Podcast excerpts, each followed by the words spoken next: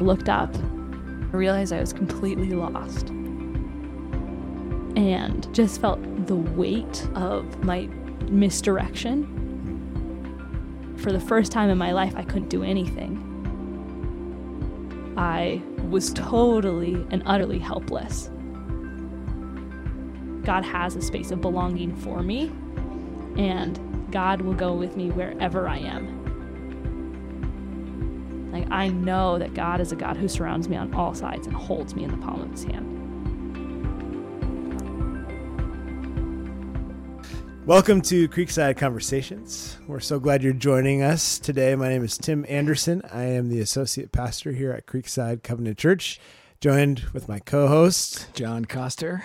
That's right. And today we have a really special guest. Her name is Addie Wilson Hyde. And Addie is sharing just stories of her life with us on our podcast today, which is exciting. It's our second episode. It is, which means we survived the first one. We survived the first one. right. And we got some critical feedback. Yeah, I don't think I heard that critical. anyway, hi, Addie. Hi. Welcome. Thank you so much. I'm excited to be here. Very honored to be on the second one, you know? Yeah. Yeah. We're glad that you showed up. We're really honored to have you, though. I met Addie at the camp that she works at, at Cascades Camp, and out in Yelm, Washington.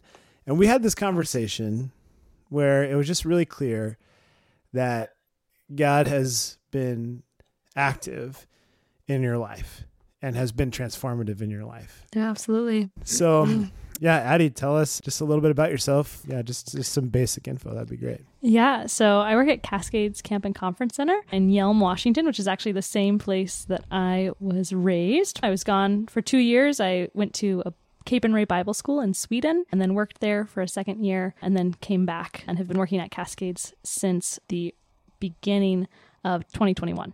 So, working there currently as the host, I was previously a program intern, but yeah, really love my job there. I am a youth leader at Crossroads Covenant and I'm a member at that church. Yeah. That's some Yeah. basic info. That's good. Before we met tonight, we got a chance to have dinner with Addie, and she shared a little bit of her life.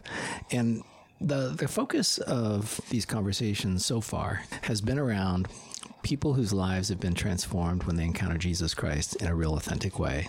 And one of the things that struck me about your story tonight is how you were raised in a Christian home. You were raised going to church from the time you were in diapers Yeah. and you played a really good Christian for a really long time. But there's a story that takes you to a place where you had a real encounter with Jesus. And I wonder if you could review that period of your life and what it was like before having that real encounter with Jesus. So, grew up in a Christian home and was always surrounded by the church in a very real way. Still at Crossroads, a lot of people are like, Oh, I remember when you were in diapers. And it's really wonderful to have a very solid home church. Growing up, though, that became very twofold. Unfortunately, my dad was diagnosed with stage four throat cancer when I was 10 and went through about two years of chemo, radiation, and recovery. And that really transformed him not only mentally but also physically during that time period, which was really hard to watch and to see such a young age. But yeah, what made that situation a little bit harder, I would say, was the dynamic between my parents during that period became very tense. And as we went to church, many people celebrating the miracle of my father's life as he recovered, which was, I was there alongside celebrating with and understanding the miracle that God had saved him from death and how close he was to that. And I don't know, felt very aware of that from a very young age, how close to death I felt people were. I think because of that experience. And yeah, was there celebrating my dad's life along with them. Was also experiencing this tension at home uh, that had shifted and changed and not really feeling available or welcome to discuss that tension because I felt like it was more important to celebrate what God was doing than talk about anything else. Slowly, that morphed into a really difficult home situation. And I, yeah, lost words to be able to talk about my home and didn't really feel welcome to do so in church. And so I began to very much so compartmentalize the truth and felt that when I was at church, I needed to keep everything that was hard or maybe shameful or anything that wasn't celebrating Christ at the doorstep. Mm. Was there anyone with whom you could confide, like what was really going on inside? There definitely were people, and I, yeah, one woman in particular, every single Sunday going to church would say, Okay, Addie, like, how are you really? But it never felt like that was a true offer. Mm. And I felt like, What will you offer me besides like scripture or prayer? Mm. Like, you won't offer me solutions to like stop the tension. And it, I just felt disenchanted with the entire atmosphere of the church Mm. and felt very much so like I had to just face things alone. Mm. I couldn't trust anyone there with myself, or not that I couldn't trust them, but that's not what it was about, I felt like. And then as my home situation became more tense, I also felt like I couldn't really discuss things that was happening in my life or in my heart at home either. And so felt very much so isolated in a community, which I think is a common experience, unfortunately, but just this internalization uh, and compartmentalization that was happening. So, as you experienced that in church, how did that affect your relationship with God? Did you feel that same kind of compartmentalization with God too?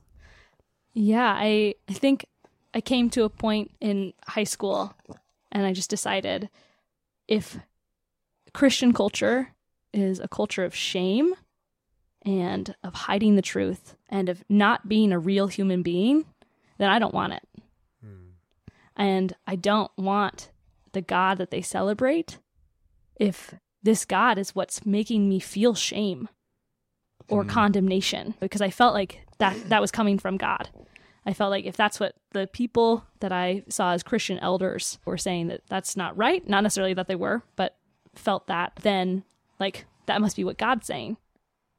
Like that I should feel feel sh- shame and condemnation for what, all of the bad things in my life. Did you feel like maybe the church was somewhat hypocritical because they talked one thing, but you didn't feel open to live out what the teaching was?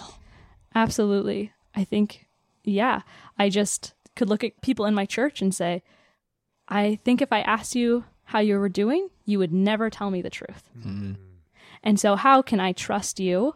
Like in this human world that we're in right now, if I can't trust you to tell me the truth about anything that you're experiencing, how can I tell? How can I expect you to tell me the truth about the creator of the universe, or who that is, Mm. or what type of love that that God has for me? hmm if I if I don't feel like I can be vulnerable or trust you with myself or with who you are even, then why could I trust you with anything more than that? Especially when I saw like God as very important. And I think that I f- still felt a realness to God and a reality to who God was, but this internal tension of if that's who God is though, then I don't want it.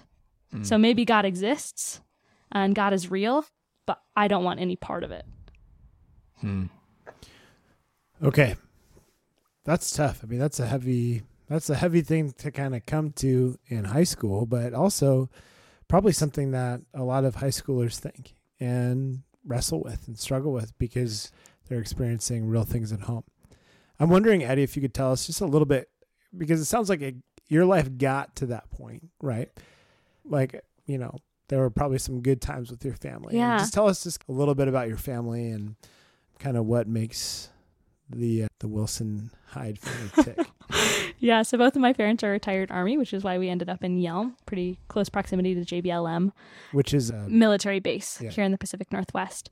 And yeah, very strong headed, independent family, I would say. From when I was very young, I got the opportunity to travel to Finland, which is where my dad's mom is from. And yeah, I got to go there a lot and experience family life there.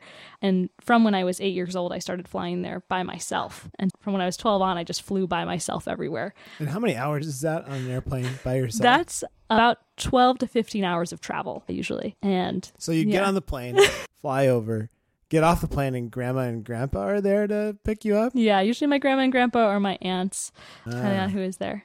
you were telling us a little bit that your family had a motto. Yeah. Tell us about this family motto. So we have two two family mottos that were said very regularly, and still to this day, actually, are said pretty regularly, and good reminders, I think, to keep me humble. One is pain and suffering are the world's greatest teachers. So whenever you experience adversity or a challenge in your life that is like putting you down, I'll be better than this. I can overcome this.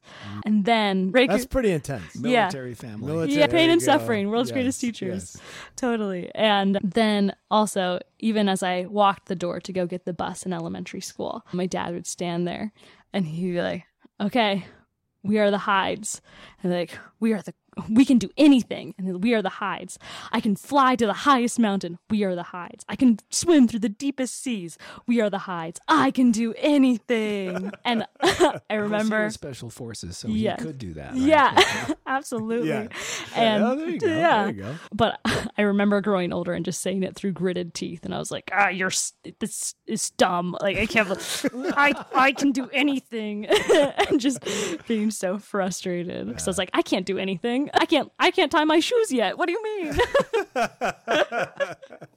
Uh, yeah. Okay, so you had this, you know, really kind of can do, like mind over matter kind of Yeah. mentality, like growing up. And then your family gets to this point where they're, you know, there's just a lot going on, Yeah. a lot of challenges. Church doesn't feel sincere or good anymore. Yeah. Okay, so what happened after that? Yeah, so in high school, there was a period of time where I was like, I'm going to join the military. But in high school, that's where my success was. So unfortunately, in high school, my mom went through a bit of a crisis and had told me, You're the reason that I lived. So along with that, I can do anything attitude was then added on like I have the power to make my mom live or die. And so I was just thinking I have to do everything. So I was like president of three clubs, I was vice president of FFA, I went to nationals, I was doing sports, I was doing all of the college courses, etc. and had been building that up so much internally that I was experiencing panic attacks and like severe depression and just like a state of mania. Was struggling with some insomnia, but then also would like be in class and just fall asleep or at the wheel driving and fall asleep and have to pull over to the side of the road. Did you ever like? Was there any counseling or therapy, or did you just power through it? I remember I was in sophomore. I went to a physical at the hospital. And she's like, Have you experienced any signs of like depression or anxiety? And I said, Yes. And she's like, Okay, would you be interested in therapy? And I said, Yes. And then she talked to my mom and she's like, Addie, when do you have time? and I was like, Oh, yeah, you're right. Like, I don't have time to do therapy. And she's like, Yeah, I don't think you should do that.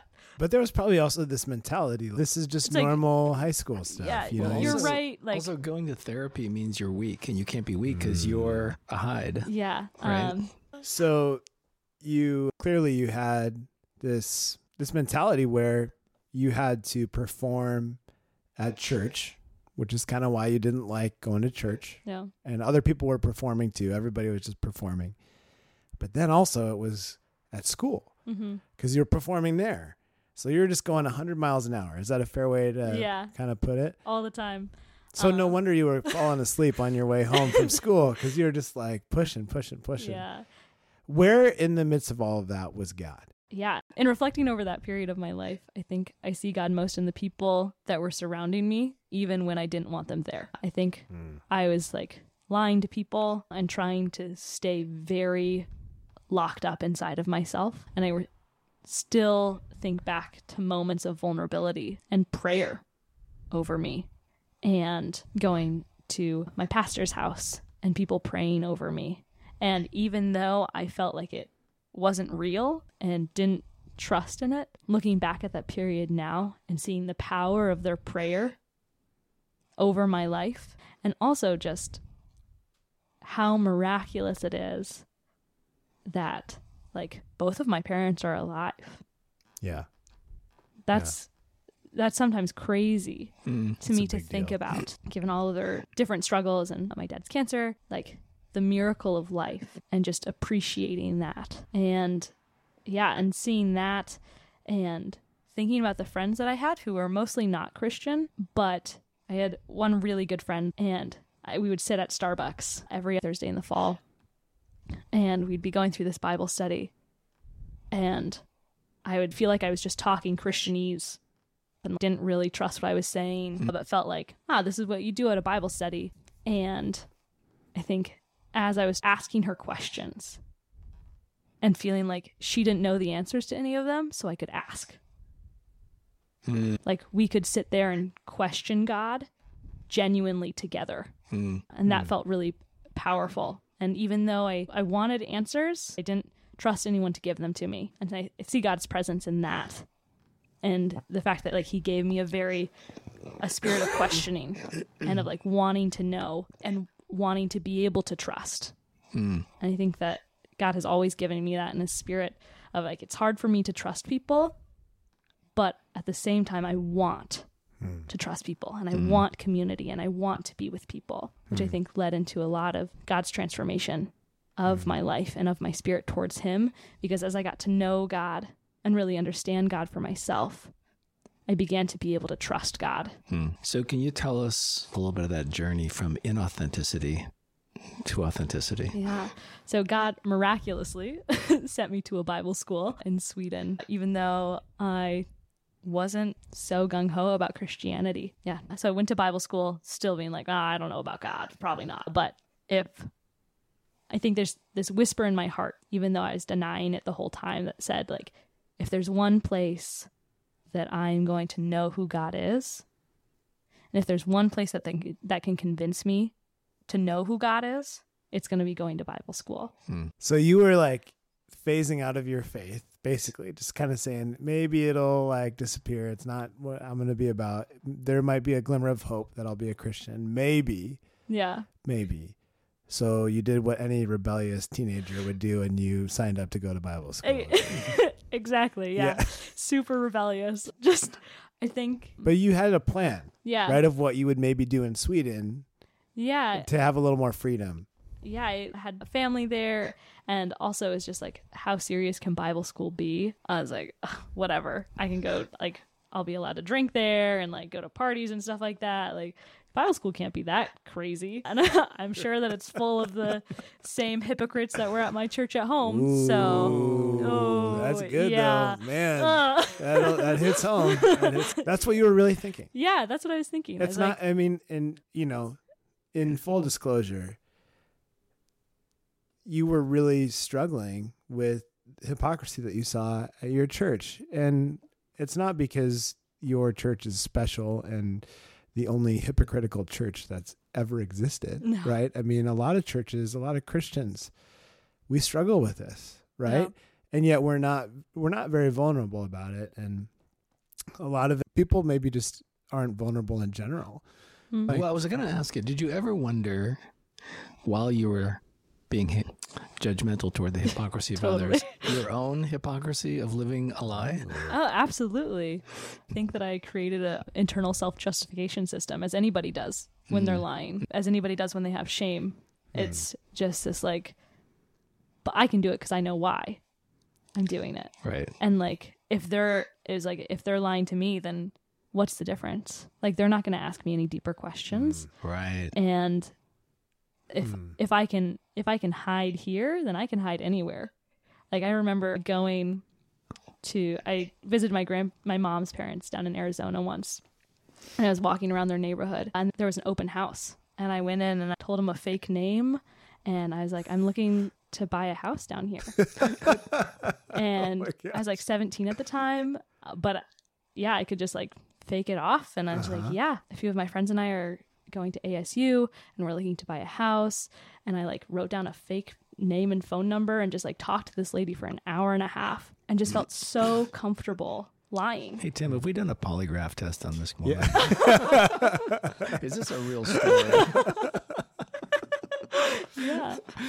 Wow, No, that's but- wild. Just became so comfortable Yeah. in dishonesty Wow. that I was like, who who is even being honest at all? right. Oh. And so it wasn't even it had gone from beginning in the church and that like culture of like I can't tell anyone what's going on behind the scenes in my family like that's not the truth that we're telling people. It had gone from that church to then feeling that internally not being able to share with my home, mm-hmm. experiencing shame from my home, not being able to share that in my school life and then just looking around me and thinking like if I can't be honest with anyone, I might as well just lie. That sounds hmm. more fun. Hmm. Right. And the the only place I remember feeling like really honest with people, which I think is so funny now, is on airplanes. I am ah. such a chatter on airplanes. You, you most people would hate sitting next to me on planes because I'll hmm. just I'll talk their ear off. Why not? Sure. Like when am I ever going to see this person again? There's no Hmm. there's no consequence of truth here. Whereas there's like a consequence of truth at home. It felt like. Right. And so with a stranger like I could lie, I could tell the truth like there's Right. there's nothing else going on. So you fled Yeah. to Bible school, I fled the country. and what happened next? Yeah, I I sat there disenchanted for a while, not wanting to be vulnerable. And I was surrounded by people that were so interesting from all over the world hmm. and thought like that's not what my story is. And I can sit here and I can just be here. And fun fact, I couldn't go out and drink and party at Bible school. It wasn't the freewheeling No. place you hoped that it would It be. not. Hadn't read the student manual before you showed up. Should have, yeah. Oh, that's too bad. Yeah. so bad. Yeah, we had this program in Bible school where every Wednesday someone would share their testimony. And I think I'll be living with these people for nine months and I'll get to know their testimonies and I'll also get to see them in an intimate way that will let me know if that was the truth or not. Mm-hmm. And that really intrigued me. Hmm. And sitting there and being forced, much like a podcast, to listen to people's stories. Mm-hmm. And to think like why would they lie in this space and the leaders there and the mentors and everyone there felt so genuinely human in sharing their own testimonies and their own mistakes Hmm. and i thought wow these are real people here Hmm. I don't I feel like I haven't met real people in a long time. And I think I was still feeling this barrier and I was still just doodling in my notebook mostly during lectures and I think God was just slowly pushing my walls down. Not necessarily breaking them down and crumbling them, but it felt like it was just like sinking sand. Hmm. And In a- in a good way. in a like, in a in a good way. I think that Okay. it was little by little, and I didn't really realize it was happening. Did you share your story?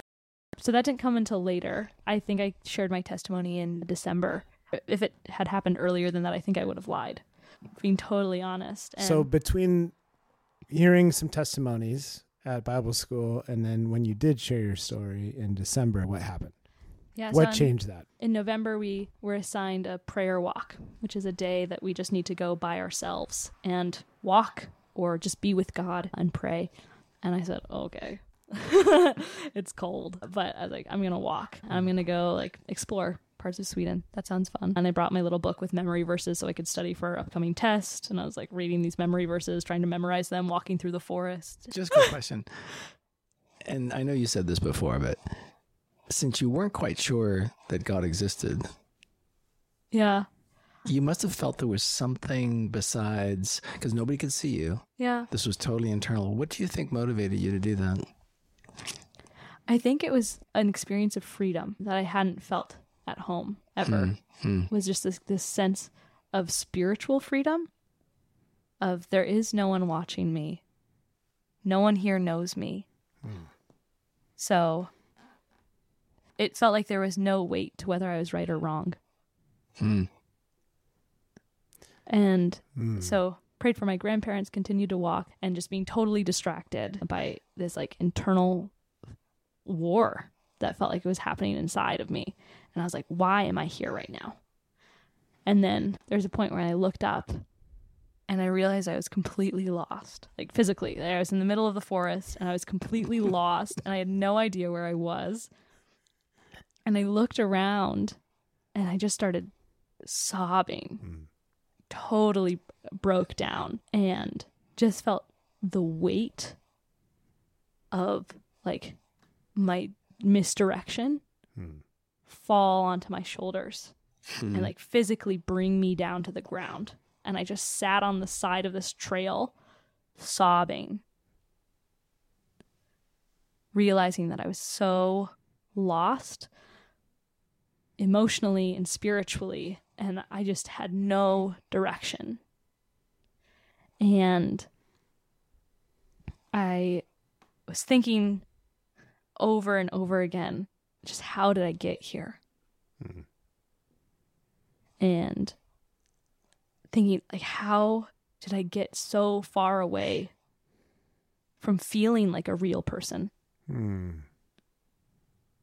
And I sat there and I prayed, God, I think you're the only one that can find me. And I am surrendering to you right now so that I can get to know you. N- For not for anything that I've known from you from the past, but I want you to start with this blank piece of paper in my life Mhm. and like write who you really are for me because i i need to know you Mhm.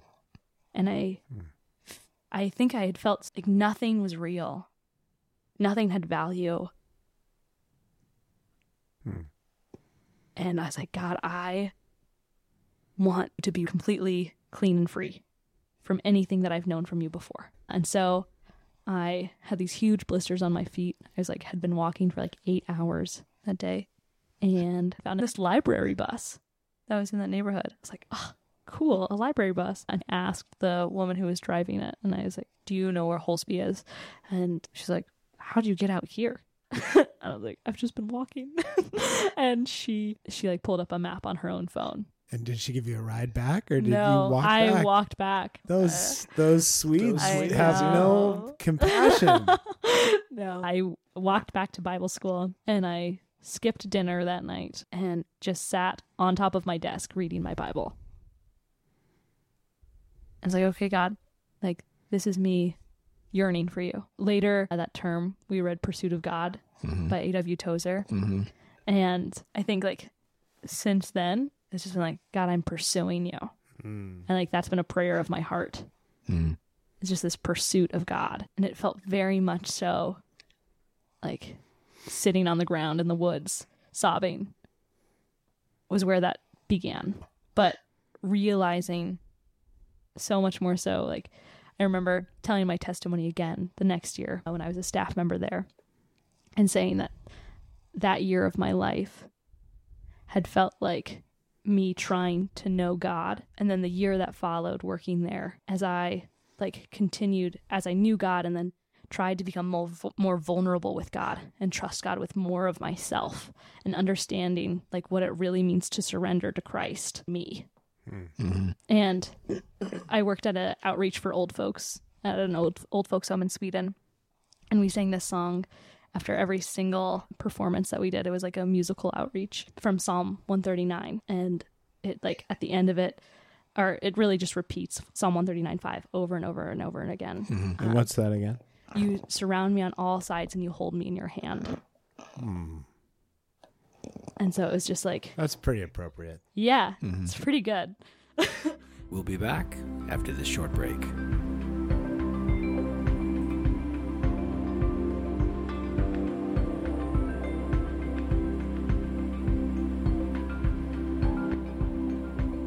Welcome back. We're speaking with our guest today, Addie Wilson Hyde, as she shares her spiritual journey. on February 14th, Valentine's Day of that next year while I was working there, I was sledding with some friends and ran into a old ski lift pole with the back of my head and was in the hospital for about a month. And I couldn't talk with people. I was in this kind of in and out coma. Sense, it wasn't technically diagnosed as a coma, but my brain would be so overwhelmed by light and sound for such small periods of time that I would just pass out and have mm. to sleep again. Mm. So I like slept for seven days straight, pretty much. And during that time, I would wake up and I wouldn't know where I was or why I was in the hospital or why I had like an IV hooked to me and like this thing in my neck. And I would get so scared that I would like press the nurse help button. And by the time the nurse came, I would be passed out again mm. because that like stress and that anxiety would take so much out of me that I would just fall asleep. And I, yeah, I was in the brain surgery clinic for two weeks because they were debating on whether to operate. Miraculously, didn't have to. But every day during that period of time, my doctor would come in and say, okay, like today, you're either going to be better and continue to heal or this is it. It was very blunt. And during that time felt so much hopelessness Mm-hmm. and thought, okay, God, like if this panic and if this being able to talk to people for only 10 minutes a day is what you have for me, I'm done. Mm-hmm. Like, you've saved me. I know who you are now. I can die. Wow. If you like brought me here to your feet to die, okay. But like, if this is it, then I need to be done Mm. because I can't do anything for you like this. And So your trust was at a different level at that point. right? yeah, Because you had, like was on Wait. this mountaintop experience yeah. of Christ and of getting to know Jesus and like fulfilling that mis- ministerial desire and wasn't able to talk to people. I couldn't even pray or like read my Bible because I was too much. So I would sit on my bed and while I was awake, I would just sing Psalm 139:5 Oh my God. Mm.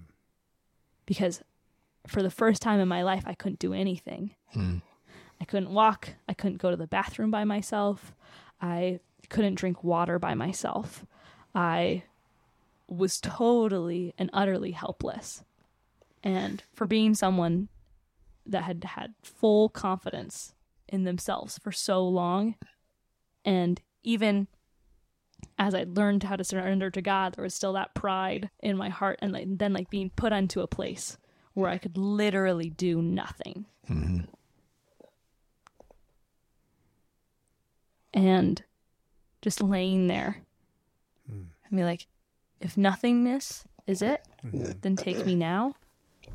But if you have something for me, keep reminding me of this time. And it happens all the time. Like, yeah, this summer working at camp, every single night I would sing my cabin Psalm 139.5 and it was it was awesome and they would like ask me to sing sing me the lullaby. Can you sing in Swedish? Yeah. Yeah. Oh my gosh. Mm, sorry. That was powerful. Holy you know, pain moly. and suffering is the best teacher. Yeah. yeah, this is exactly it. Like pain and suffering really brought me to my knees before Christ. I mean, nothing else. So reflecting, you know, your story is a gift. Yeah, It's not just a gift for you telling, it's a gift for how it shaped you for who you are. absolutely. So I think about the journey you've been through. You know, we all go through life journeys, Mm-hmm. right? And it shapes us. And you're back in an environment of institutionalized Christianity again. Yeah, You work at a camp, and there's plenty of Christianese that goes on there. I know, right? Mm. So, how do you process knowing that there are plenty of addies Mm. that are showing up and acting all fine? Like, how do you engage with them in ways that maybe the Holy Spirit can use in you? To maybe disabuse them of Yeah. the of the inauthenticity that they're experiencing, but don't have the strength or urge to like how do you think about it when you're there absolutely. Yeah. So I I led all of the chapel discussions this summer for the high school program out at Cascades, and my main focus and desire for that program was wanting each of those students to authentically know God's word Mm. for themselves. And so I think I went a little too Bible schooly, if I'm being totally honest, in those chapel discussions. Like Mhm. I went pretty, pre- went pretty heavy on Exodus 34, five through eight. tell me what that is For I am the Lord your God. The Lord is a gracious and compassionate God, slow to anger and abounding in faithful love and truth. And God holds his faithfulness for a thousand generations, Mm. but will hide his face to the third and fourth generation for those that who do not trust in him. And yeah, went pretty deep on that because I think that the reason I chose that scripture was because I I started out saying that everyone in a church setting will tell you who God is. Like they know it. hmm And right here, God is telling us who God is. And that's what we can trust. hmm Like it's so important to have Christian people around you and to have a space where you meet with other Christians. But more important, even, that you know within your own heart who God is. Hmm And so we went through a lot of scripture of God declaring himself. And yeah, like went through the seven I am statements and that passage and also Psalm 139. And just desiring a heart for people to personally know who God is before looking to other people. Because I think that although you can get strength from that, having that stability and oh. something that I really needed and desired was knowing that for myself and feeling like I have studied and I have like personally gone through trials that lead me to know God's faithfulness for me or to me. Mm-hmm. And wanting other people to be able to reflect through their lives and say, okay, like it's hard to see God, but also I know that Jesus was sitting with me in this grief and in mm. this pain mm. and in this trial. Like I know that God is a God who surrounds me on all sides and holds me in the palm of his hand. So, you were in the hospital Yeah. trying to relearn some important things. Just tell us what you had to relearn. Yeah. So I started out in diapers. Okay, that's Could- going. That's going in the podcast. yeah. No i'm totally i i always tell this to people. I, I actually was spoke at youth group two weeks ago and i was ah. talking about like how we can set up like pillars of remembrance for god in our mm. lives. And i was like for me going to the bathroom is a pillar of remembrance. Because like The kids are like, "Oh, okay." yeah. no it's like sometimes i remember just like hmm. oh my gosh. Like a year and a half ago i was wearing diapers and two nurses had to carry me to the toilet Yeah. Wow.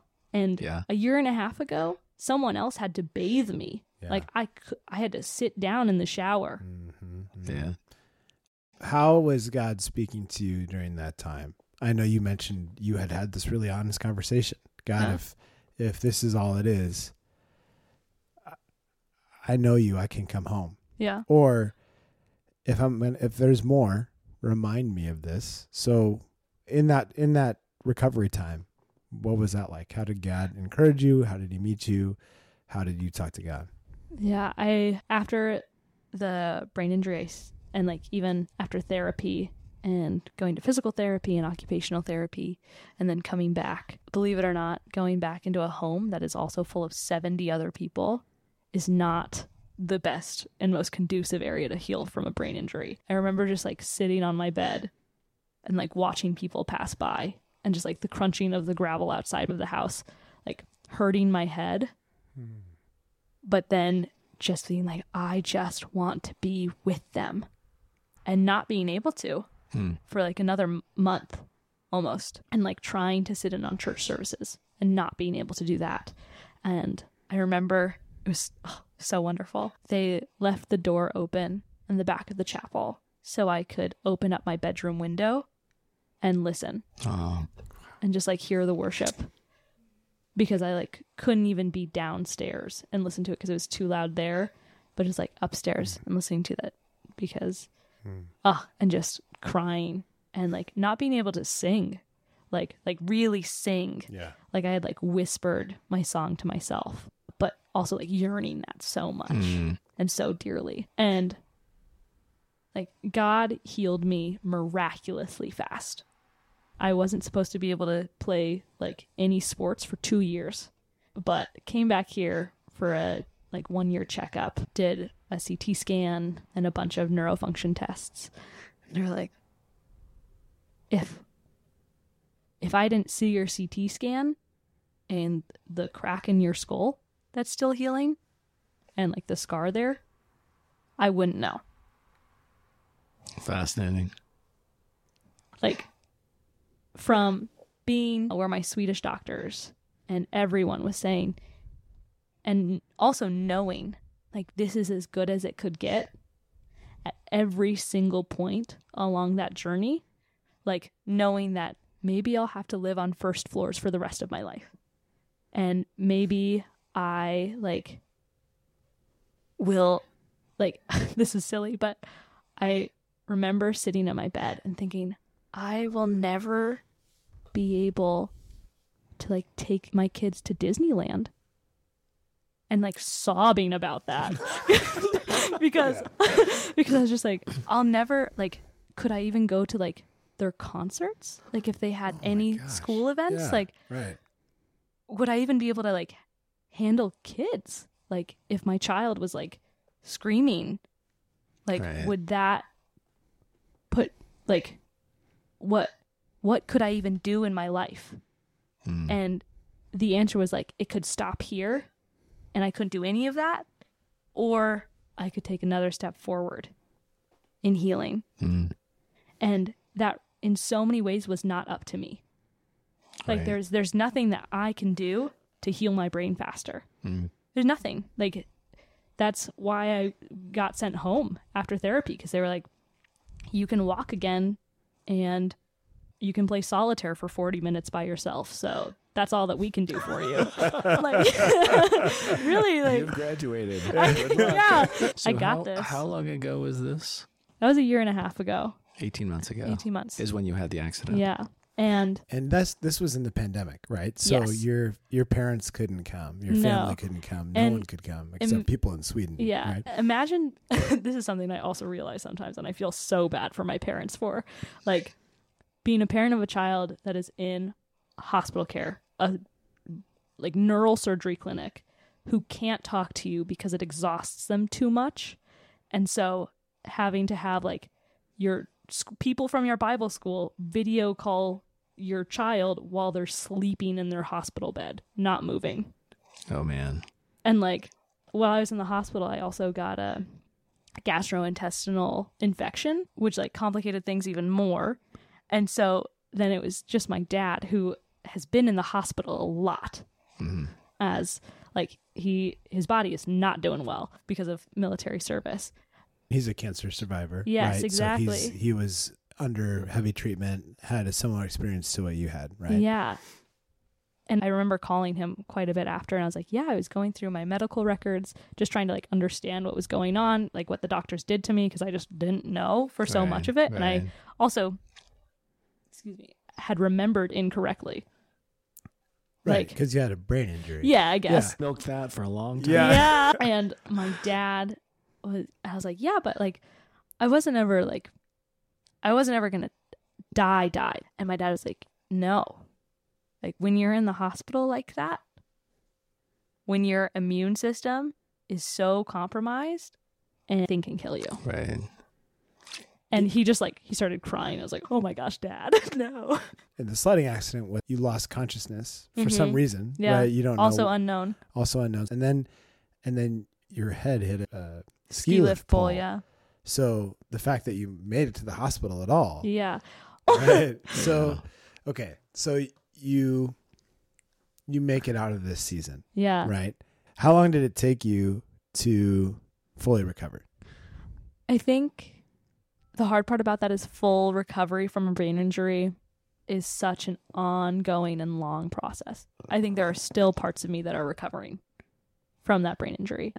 So, the thing with recovering from a brain injury is that there's not a point when you're like, oh, I'm exactly who I was before. Incredible. Wow, restored health. There's there's not that like sure. there's not that moment of like a oh, I broke my leg. I can walk on my leg now. There's not like that moment that happens in a sense. But I think I was able to start work again in late April, early May, uh, like at varying degrees and very like two hours or maybe three hours of work a day, and then slowly increase that into the summer. So I went home on July 10th, 2021. yeah, 2021, and had this complete moment of like four steps backwards. immediately, hmm. which was terrible, and like hit this wall of post traumatic depression and like couldn't get out of bed again and was just like sobbing and couldn't be around my parents for very long because I would get overstimulated. And now I'm back home with the same expectations and the same people as when I left. And I don't have any worth again Mm. because I can't do any of the things. And it was another time of just me praying to God and being like, okay, if four steps backwards is where you have me right now, then I need you, I need some give so that I can live life. Mm. And I slowly, I think, found life again and doing things and was, I don't know, just feeling very out of sorts for about two weeks and like couldn't do anything. And then made a really dumb decision to go and work at Cascades as a counselor for fourth, fifth, and sixth graders. Tylenol and a lot of mercy from God got me through that week. I remember we have this time called FOB or flat on bunk time with our campers. And I had told my campers at the beginning of the week because I was like, I know that this will affect me. So I'm just going to tell them up front. I told them, hey guys, like, I recently had a brain injury and I'm still going through that. So if I like step out every once in a while and another counselor comes and takes care of you or anything like that, that's what's going on. It has nothing to do with you. I just need some space so that I can heal. And they were super understanding of that. And during this flat on bunk time, they would all be like, "Okay, everybody, be quiet, be quiet. She needs, she needs quiet time," and it was awesome. they were so, they were like these fourth graders that That's cool. were having some like internal, like inner conflict with themselves. But when it came to me, they were so Aw. sweet and just like so aware. And I felt so guilty because I was like, "That's not a weight that they should be carrying." But I was like, "Thank you, Jesus, mm. for these kids." And like even though I like had to step out during a few meals and like couldn't handle the noise of the dining room, like when we were in the cabin, they were so wonderful. And like I sang that lullaby to them every night as well and like prayed over each of them. And just like those quiet moments and be like, no, like this is where I needed to be right now. Hmm.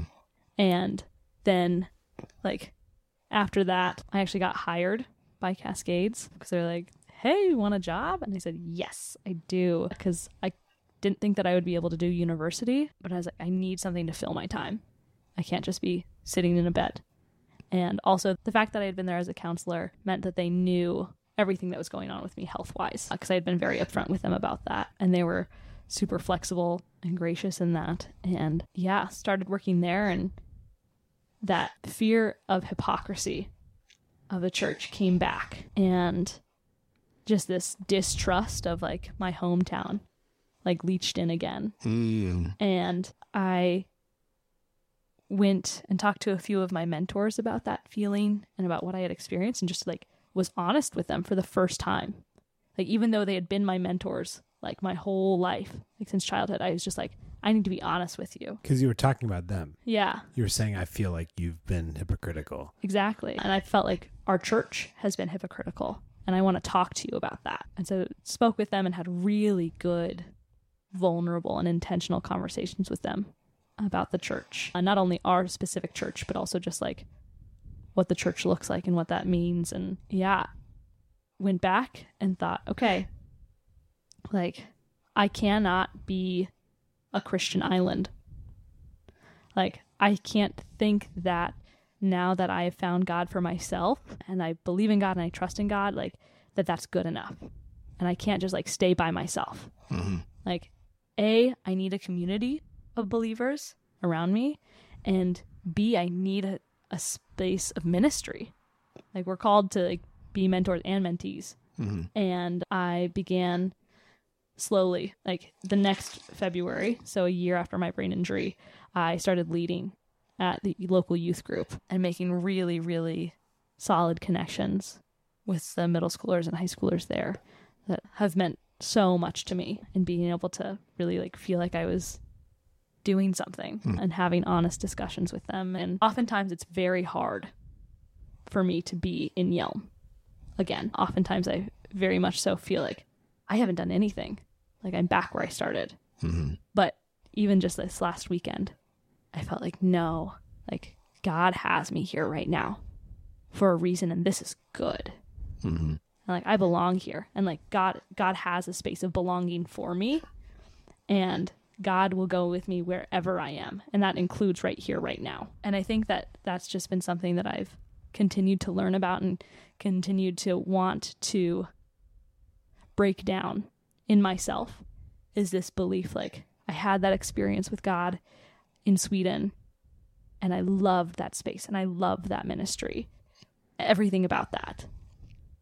And I cannot think that because my previous faith experience here in this space was poor and then I had a good experience somewhere else, like that does not mean that God is like less than in this space. Mhm. And that's also something just with campus or camp ministry in general.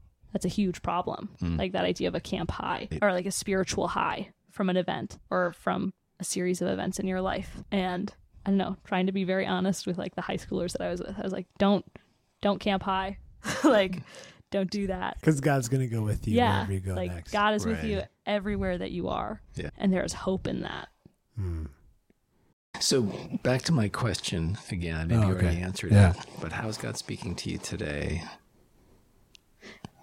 Through scripture or whatever. Like I know you've Yeah. got Psalm one thirty nine, but how is he speaking? I mean, he is Yeah. obviously just your reflections there, but anything that you can that comes to mind? I think a dangerous part of who I am is pride in the things that I've done or accomplished. hmm And I think God is continuing me like how to pursue him in humility. And just like the poor and needy posture of my spirit. And like I am poor and I am needy. Like that's David's words in that psalm for God. hmm And I think continuing a posture of like remembering nothing that I do like will will f- satisfy that and nothing that I do like dictates my own health or my own healing or like nothing that I do dictates the value of my life. That's all God Right. because I I've been in a situation where I you know I can't do anything. hmm There's nothing there's nothing to do. Both like physically and then a feeling of that emotionally as well. Right. And continuing to remind myself even as I am like fully functioning and can go to the bathroom by myself and do everything that like that I am still needy for God and I am still poor in spirit hmm. Yeah. and that I not only will I never be satisfied, but I can't be satisfied. Hmm. Yeah. I need to pursue contentment, but a contentment that goes alongside with a pursuit. Mm-hmm. I think is what I've been trying to wrestle and how to be someone or like something that I told tell people all the time, just in general. It's like be a human being and not a human doing. Right. Ooh. Ooh. You and know- like being in Christ and not doing in Christ. I also wanted to just throw in here that, you know, Addie, you're 21. So you have a lot of your story left to live. So, and we all do, right? Right. But I think just want to say thank you because, you know, it's a deeply personal story and you, you've been through a lot to, to make it back from a place that might have felt really hopeless. And so sharing about that experience and how God walked with you during that time gives hope to me, but I know it's going to give hope to a lot of people. And there are people who are in the same exact circumstances that you were in who will be so grateful that somebody else knows what it's like, right? And also that there's somebody else who knows what it's like to, to be fighting for your life and also to know that God is with them in the middle of that. That's a really big deal. And so I'm just really grateful for, for everything you've shared tonight. Thank you so much for having me. Hey, a note to our listeners. Uh, so, after we were done with our conversation with Addie, we realized that we had failed to record the song that she sang to her campers every night when she was a camp counselor. It's in Swedish. It's absolutely lovely. Uh, it's Psalm 139, and we wanted to share it with you. Du omsluter mig på alla sidor och du håller mig i din hand. Du omsluter mig på alla sidor och du håller mig i din hand.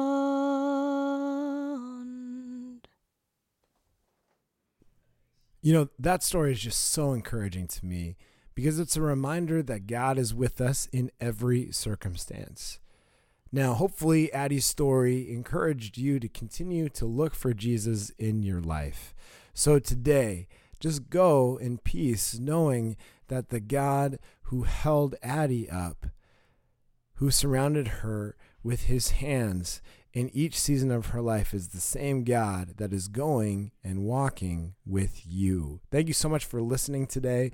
Would you join us again soon here on Creekside Conversations?